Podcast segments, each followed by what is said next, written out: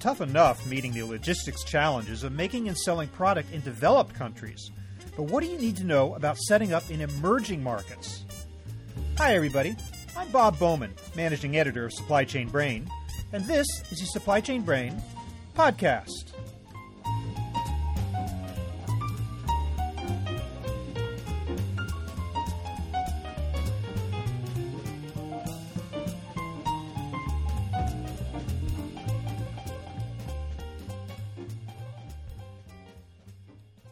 Emerging markets offer plenty of opportunities for new business, but they also present a whole slew of complications that can sink companies that are unprepared to deal with them. PwC recently published a new paper on overcoming network logistics complexities in emerging markets. Today, I speak with Sandra Gosling, U.S. Supply Chain Director of PwC, who discusses some of the highlights of the study, including the six big categories that companies must consider when entering emerging markets. We drill down into each one and get some expert advice on how to launch a successful supply chain network modeling project in some of the most difficult areas of the world. So here is my conversation with Sandra Gosling.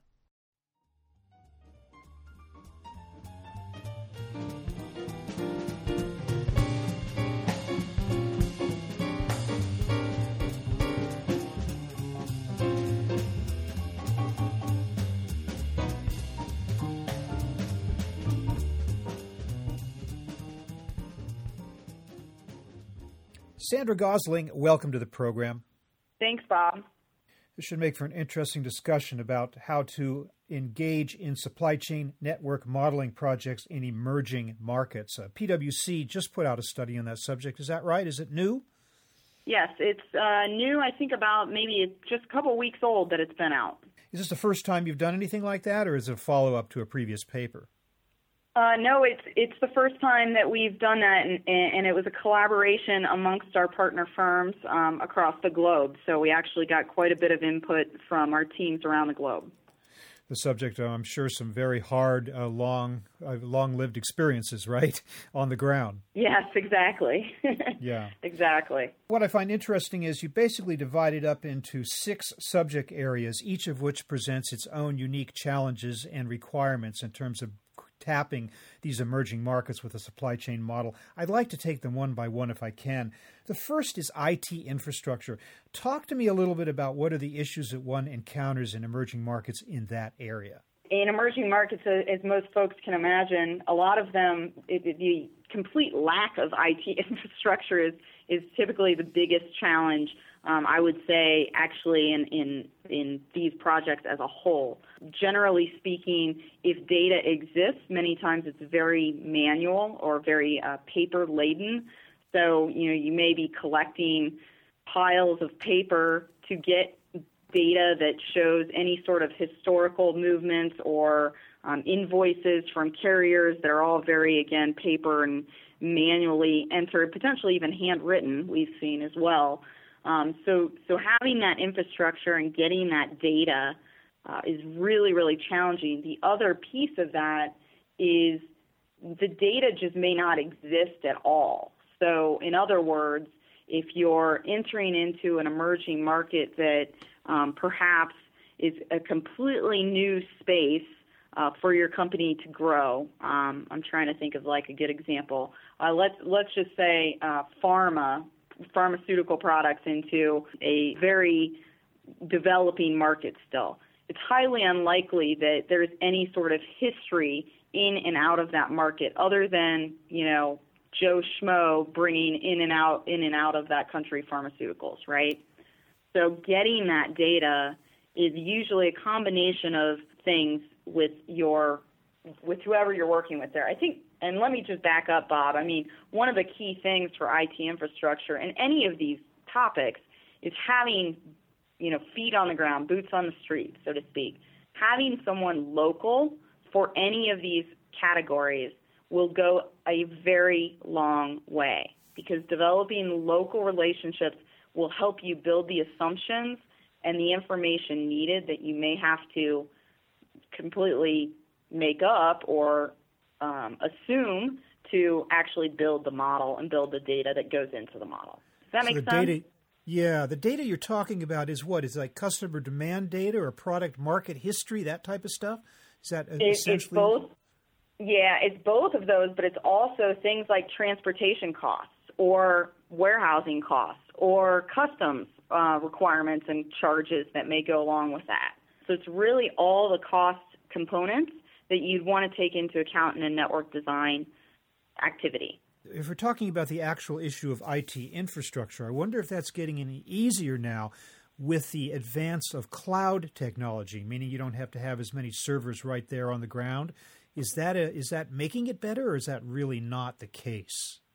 No, I th- I think that is the other thing that I'd mention that I think is helping is um, a lot of the mobile devices that we're starting to see more and more of. You know, I, I work a lot with some with agricultural type companies, and you know, a good example of the way they're gathering data is they're actually giving farmers you know mobile devices that they're taking out into the field and gathering data on a daily basis that's then, to your point, uploaded into the cloud, and they're able to use, and then the companies are able to use that data to make future decisions, including potentially future decisions about where to potentially put a warehouse to get that product out of a particular country based on the data gathered in the field.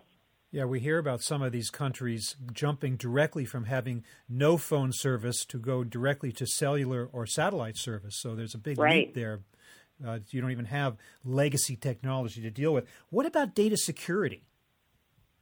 Yeah, that, that continues to be a challenge, um, particularly in, in certain countries. Uh, and, it's gotten a lot better, particularly on the on the capabilities from a I guess from a U.S. perspective, as far as you know, the way we protect our data that's coming in and going out but that's going to continue to be a challenge i think. I mean we hear about all the time. I mean right the the the most recent breach of data that who knows where it ultimately came from but it sure is getting a lot of press right? And and that's going to continue. That type of press is going to continue to make companies uh, skittish i think about data security. And again I, that's why the again the boots on the street so to speak really helps again just to reinforce the local relationships, you know, the local, for lack of a better term, perception of doing the investment in that emerging market, which is, is what you really want to convey to that local culture.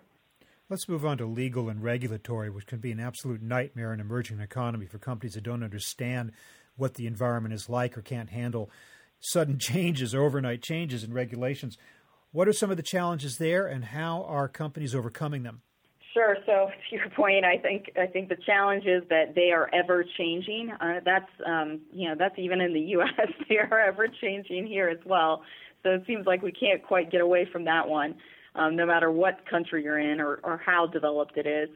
But I, the biggest way that we've seen companies work with this is getting not only again getting the local uh, representation and developing the relationships with the customs officials locally, but also then making sure that they're very well documented about what those policies and procedures are, what the anticipated costs are and fees and duties, et cetera, are, and so and then tracking against that as best they can, um, given again the IT infrastructure challenges. Um, but but that is that's been one way we've seen companies combat that. It's something that I think companies are, I shouldn't say finally, but I think we're seeing more companies be aware of the complexities involved in this as they enter these emerging markets. I think we've seen a lot of companies almost take for granted, uh, you know, what that legal and regulatory requirements are when they're operating in more of that Western world, if you will, and developed world. And now that companies are starting to enter and grow into these emerging markets, they're putting much more of a a focused eye on it, not only in those emerging markets, but also then taking some of those practices and applying them elsewhere as well. This, of course, even assumes that there is a strong rule of law in the country in question. A lot of companies face issues of corruption and bribery in some of these countries, so that, that remains an issue, does it not? It absolutely does. And we are constantly asked by our clients about how to handle that at which point, of course, we are always going to state you stay away from it in every way possible. So Um, it's easier said than done, um, but again, I think uh, I'm going to sound like a broken record here before long, but having the, the local representation will help navigate that immensely. Um, so building a team that you know can be trusted in that lo- in that specific locale, and that ultimately has not only the relationships locally, but then has the relationships within the company as well, really will go a long way. This next one's kind of a hot topic, even in the developed world among businesses today, and that is customer segmentation. What are the issues as they relate to emerging markets? Well, it's, it's interesting. I mean, you kind of mentioned earlier on about you know some of these countries are going they're they're skipping phone lines altogether and going straight to cell phones. Well, you know, similarly with customer segmentation, the social classes are really driving how folks are are demanding products. So, you know, for example, um, in in Africa, we're seeing quite a bit of the upper class wanting to go to actual brick and mortar stores so you have to build the supply chain for that. But then we're also seeing quite a bit of um, middle class and even low income be interested in more of the ordering online. So you have to be able to develop a supply chain that may that has to support both, or two different supply chains that can support you know both those requirements.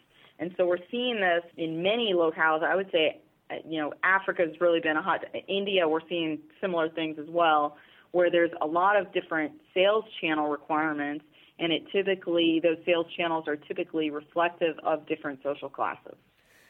Probably a reflection of the fact there might be fewer physical points of sale, fewer brick and mortar locations where product can be purchased, and therefore the internet becomes an important channel in that respect, right? Absolutely. And if you even if you think about some some of things in China, right? You know, some of the companies there that are you've got folks way out in rural areas, but now those folks have internet access. Well, now you got to figure out how to get they they can now order that product, so the demand is there, but now you got to figure out how to actually get the product there. Here again, IT infrastructure probably comes back into the into the picture, but again, this is just a basic kind of a uh, PC or laptop connection you're looking at here. So I imagine that that's not a big issue with regard to maintaining an omni-channel environment. That's right. That's right. It's definitely I would say it's more the the back end of it rather than the front end of it. This, the front end of it seems to be pretty pretty easy to do. I mean, again, looking at some of the the big big names in the in the uh, news lately, you're going to see those guys going after all those omni-channel opportunities that they can because it's relatively easy to start set, setting that up. Now, despite the uh, kind of the sexiness of the internet and technology today, you still have to physically deliver product, unfortunately.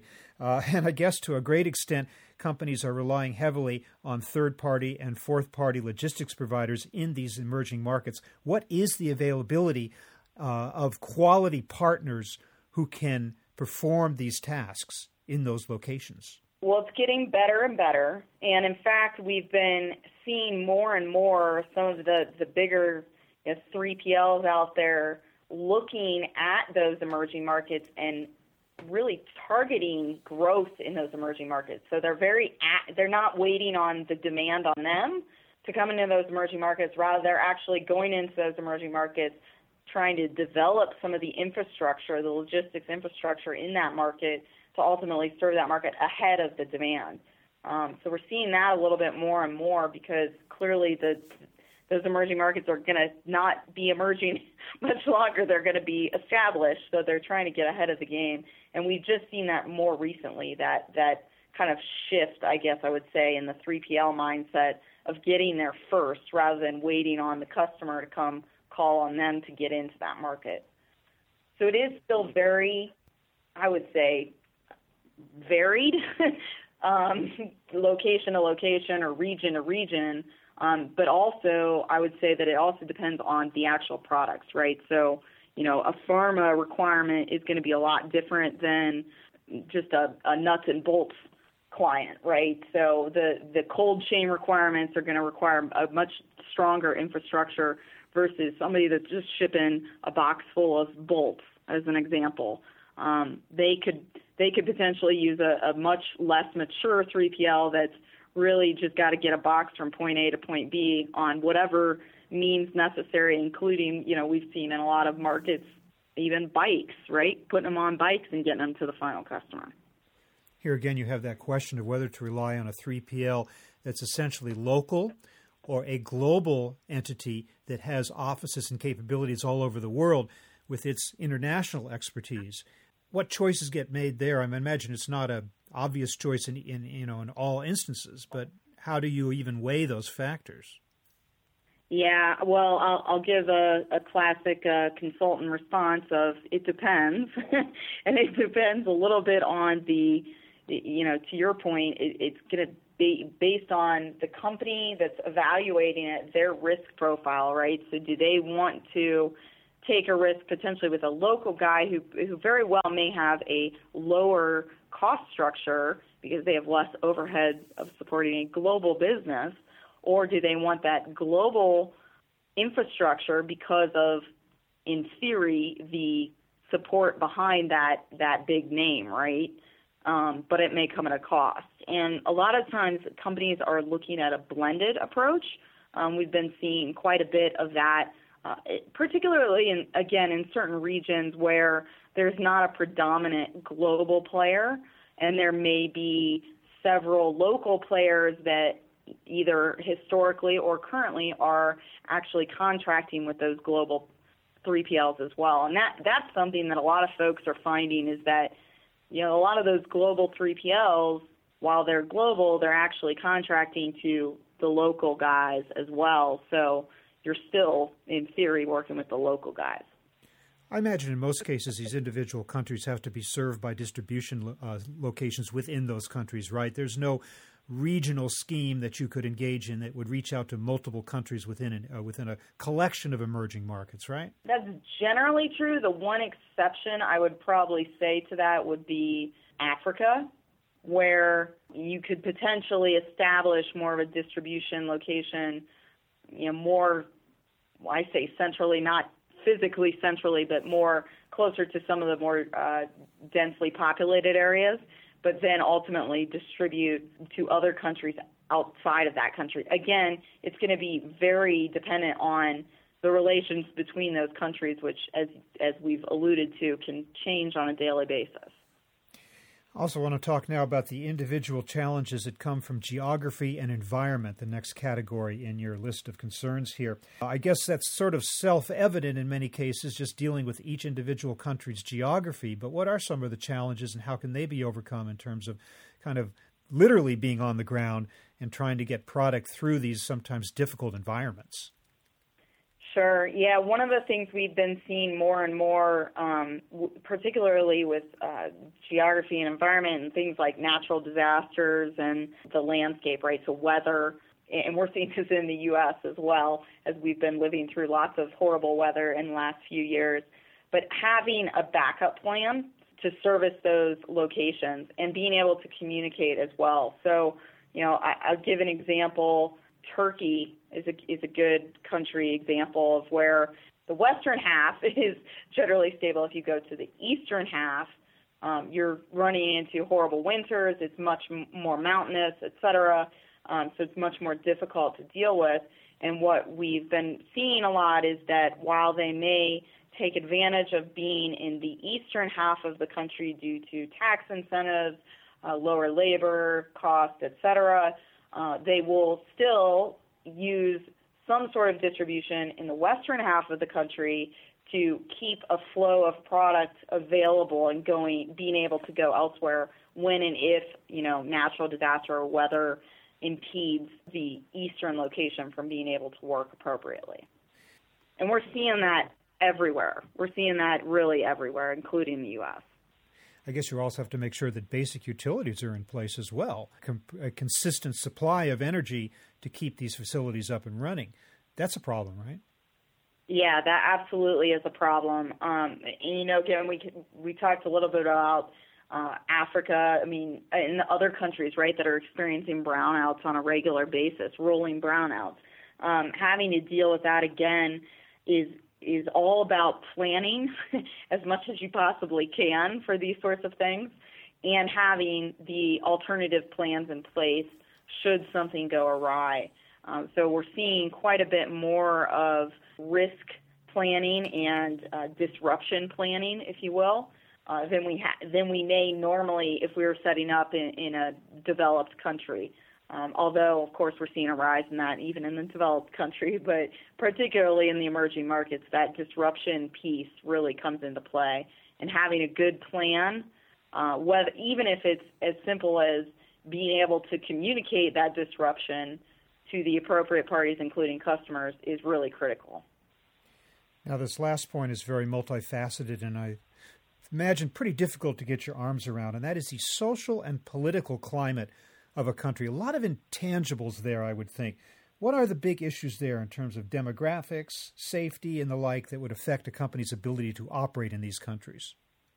Yeah, you're right. It's very multifaceted because it's it's not only about you know, for example, political stability. So you know, is is are the tax incentives that are in place today going to hold for the next year, or are they going to get thrown out in three months because the current political party overthrows the the old political party and those tax incentives are out the window, right? That that's going to come into play, but it also comes into play in really attracting talent to ultimately build out the emerging market uh, logistics capabilities. So, you know, again, we've talked about throughout that having feet on the street is really important. But if you're looking at an emerging market that has uh, particularly questionable safety, as an example, uh, it's going to be hard to attract talent there. However, it's been done. I mean, you you even look at um, a lot of in the oil and gas the way that they attract their uh, expats and whatnot is is there are ways to attract them, right? They put together very nice packages and, and they get them over there for periods of time, and they they then bring them back. There are ways to do it, um, but again, it is very much company specific and the risk tolerance for that company about how they want to handle it. I've seen more and more the desire to build out the local team as much as possible with locals and that really helps manage it. Including at the management level, right? Exactly, exactly. So instead of you know sending an expat over there for two years, as an example, you might send an expat over there for the first three months, get a local manager in place, and then that expat kind of leaves and probably comes back on a regular basis. We've been seeing that more and more, and we've been seeing good success with that as well. And that obviously helps with that emerging market, right, to continue to grow. So that's what we'd like to see.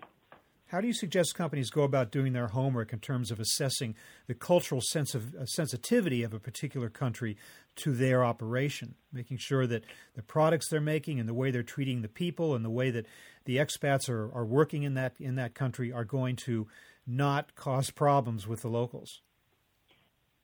Yeah, there's a lot of ways that we've been seeing this done. I mean, again, broken record, the, the feet on the street really helped, and that's both not only talking with locals, getting to know locals, but you know, a lot of our clients leverage a, a firm like like us, like PwC, to be able to have folks that are in the offices in those cities, in those countries around the world that live there, that would potentially be consumers of that particular product and even get that feedback from them. Uh, we've also seen the use of social media to start to get some of that feedback. Uh, where again, where that infrastructure actually exists. But again, I think we'd all be surprised at how many people have a cell phone around the world, no matter where they are. So um, that's been another creative way that we've been seeing, kind of getting some of that feedback and making sure that you're not going into a country with uh, with something that's not going to be received well. You know, we're almost out of time, but I do want to ask you out of these six points that we've been discussing today, which of them, if any, I mean, can you identify one that has presented the biggest challenge to the companies that you've worked with over the years trying to break into emerging markets? That is a tough question. Honestly, I would probably say number one, the IT infrastructure, the systems, the data availability. A lot of folks would probably argue and say, you know, well, that legal and regulatory and potentially even, you know, the political climate plays a huge role because it is rather unpredictable. But while that's unpredictable, you can predict that it will be unpredictable. Whereas the IT infrastructure is, if the data doesn't exist, the data doesn't exist. So you literally are creating from scratch, and that that becomes much more of a challenge than um, having to really wade through potential changes in regulatory requirements or taxes or things of that nature. And I imagine all these points are just as relevant if you are sourcing in these countries or if you're producing in these countries for local sale. I mean, I'm sure Absolutely. you experience both situations with your clients, right? Absolutely. Yeah, we we look at both ways in, in not only producing in those markets, but even just distributing into those markets, right? So you don't even necessarily have to be manufacturing there. You could be simply using a distributor to ultimately get to your end demand. Well, these are some great guidelines to companies seeking to uh, do business in emerging markets. The PwC paper is called Overcoming Network Logistics Complexities in Emerging Markets. We'll link to that in the show notes. But Sandra Gosling, I really want to thank you for being with us today and helping us to understand some of the high points. Thank you very much for your input. Thank you. I appreciate your time, Bob.